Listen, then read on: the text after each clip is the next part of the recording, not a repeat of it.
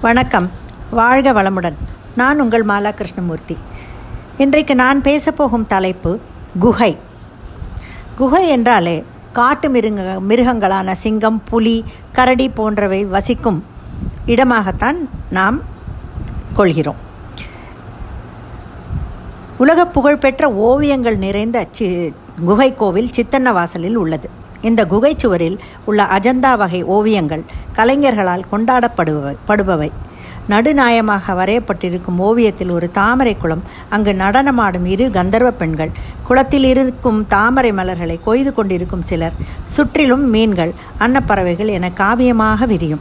ஒன்பது மற்றும் பத்தாம் நூற்றாண்டு கல்வெட்டுகள் இங்கு உள்ளன. சித்தன்னவாசல் சுற்றுப்புறத்தில் ஆதிகால இடுகாடுகளும் புதைக்கப்பட்ட முதுமக்கள் தாழிகளும் உள்ளன.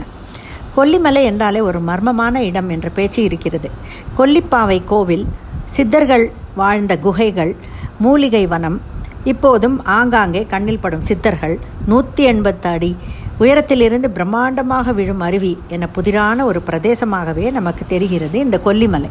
நாமக்கல் மலையின் மேற்கு புறம் நரசிம்மர் நாமகிரி தாயார் கோவில் உள்ளது. கணித மேதை ராமானுஜர் நாமகிரி தாயாரின் பக்தர். நரசிம்மரின் கோவில் மலையை குடைந்து உருவாக்கப்பட்டுள்ளது. நாமகிரி தாயாரின் கோவில் மலையை குடையாமல் தனியாக உள்ளது. இது ஒரு குடவரை கோவில். பல்லவர் காலத்தில் கட்டப்பட்டது.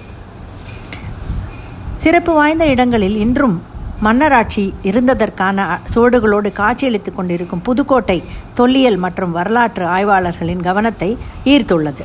இந்தியாவிலேயே மிகப்பெரிய குகை கோயில் பெருமாள் அனந்த சயனத்தில் இருக்கிறார். இயற்கையில் அமைந்த குகையே அற்புதமான கோயிலாக மாற்றப்பட்டுள்ளது.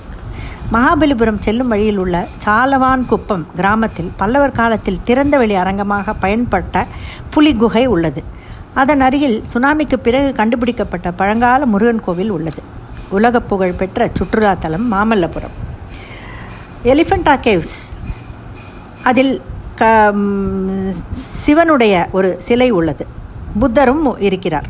அஜந்தா மற்றும் எல்லோரா மகாராஷ்டிரத்தில் உள்ள குகை கோவில்கள் இதில் உள்ள ஓவியங்கள் இன்னும் பல வெளிநாட்டவரை ஈர்க்கிறது.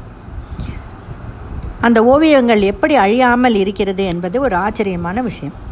வைஷ்ணவ தேவி கோவிலும் குகை கோவில்தான். அந்த காலத்தில் ராஜாக்கள் ஆபத்து காலங்களில் அரண்மனையிலிருந்து தப்பிச் செல்ல நிறைய குகை போன்ற சுரங்க வழி பாதையை அமைத்திருந்தனர். சில ராஜாக்கள் தங்கள் தங்கம் வைடூரியம் போன்ற பொறுமான உள்ளவற்றையும் அந்த சுரங்கங்களில் பத்திரப்படுத்தி வைத்திருந்தனர். பாபா குகை ரஜினிகாந்தால் ரொம்ப பிரபலமாகியது. சார்தாம் யாத்திரையின் போது நாங்களும் அந்த பாபா குகைக்கு சென்று வந்தோம். ஒரு பக்கம் கிடுகிடு பள்ளத்தாக்கு குறுகிய பாதை நம் வண்டி நாம் நம் வண்டி செல்லாது. ஜீப் கொஞ்ச தூரம் கொண்டு விடுகிறது. ஒரு ஜீப் மாத்திரம்தான் போக வழி. ஏறி செல்ல சிரமமாகத்தான் இருந்தது. குகை என்னவோ சிறு சிறியதாகத்தான் இருந்தது. ஏன் இவ்வளவு சிரமப்பட்டு இந்த சித்தர்கள் குகைகளை தேர்ந்தெடுக்கிறார்கள் என்று என்னை நானே கேட்டுக்கொண்டேன். ஏகாந்தமான இடம் என்பது ஒன்று. மூலிகளோ மூலிகைகளோட ரகசியங்களை அவர்கள் நன்றாக தெரிந்து வைத்திருந்தனர்.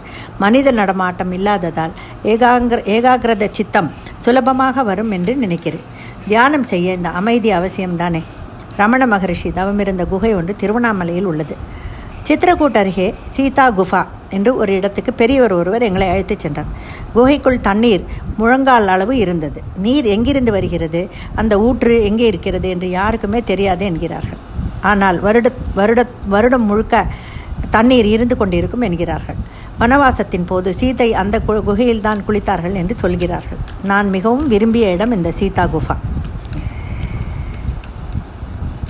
சிலருடைய மனம் கூட குகை போல மூடு மந்திரமாகத்தான் உள்ளது. அவரால் அவருக்கே சுகம் இருக்காது. நிறைவு இல்லாத குகை மனம் நமக்கு தேவையில்லை. இந்த அமர்நாத் குகை இந்தியாவில் ஜம்மு காஷ்மீர் மா மாநிலத்தில் அமைந்துள்ள ஒரு முக்கியமான குகை. இங்குள்ள பனிலிங்கத்தை தரிசிக்க வருடா வருடம் ஆயிரக்கணக்கான யாத்ரிகர்கள் சென்று வருகிறார்கள்.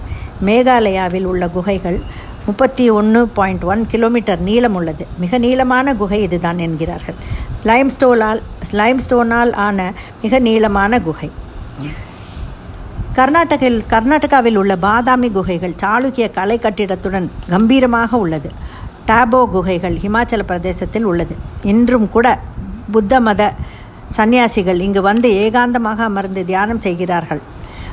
டங்கேஸ்வரி குகை கோவில் பீகாரில் போத்கயா என்ற இடத்தில் உள்ளது. இங்கு கௌதம புத்தர் தியானம் செய்ததாக சொல்கிறார்கள். அக்கம் பக்கத்தில் உள்ள கிராம மக்கள் இதை மகாகால் குகை என்கிறார்கள். தனிமையும் அமைதியும் சூழ்ந்த இடம். உண்டவல்லி குகை கிருஷ்ணா நதிக்கரையோரம் உள்ளது. ஆந்திர மாநிலத்தில் உள்ள விஜயவாடா என்ற ஊருக்கு அருகில் உள்ளது. மலையை குடைந்து வேலைப்பாடுகள் வேலை வேலைப்பாடுகளுக்கு பெயர் போனது. புத்தர் விஷ்ணு சிவன் என்று நான்கு அடுக்கு குகைகள் உள்ளன. அதில் கல்வெட்டுகள் இருக்கிறது. கந்தகிரி குகை ஒடிசாவில் உள்ளது. இங்கு கல் யானை பெண் பதுமை மற்றும் விளையாட்டு வீரர்களுடைய சிற்பங்கள் உள்ளன. போரா குகையும் ஆந்திர பிரதேசத்தில் உள்ளது. அங்கு சுயம்புவாக உருவான பெரிய சிவலிங்கம் ஒன்று இருக்கிறது. அந்த அங்குள்ள பழங்குடியினரால் கண்டுபிடிக்கப்பட்டு இன்றும் வழிபாடு நடக்கிறது. கார்லா குகை மகாராஷ்டிராவில் உள்ள லோனாவாலா என்ற ஊரில் உள்ளது. இங்குள்ள குகையின் கட்டிடக்கலைகள் மரத்தில் செய்தது போலவே இருக்கிறது. ஆனால் எல்லாமே கற்கள் தான். சமீபத்தில் ஆஸ்திரேலியாவில் உள்ள பர்த் என்ற ஊரில் உள்ள குகைகளுக்கு சென்று பார்த்துவிட்டு வந்தோம்.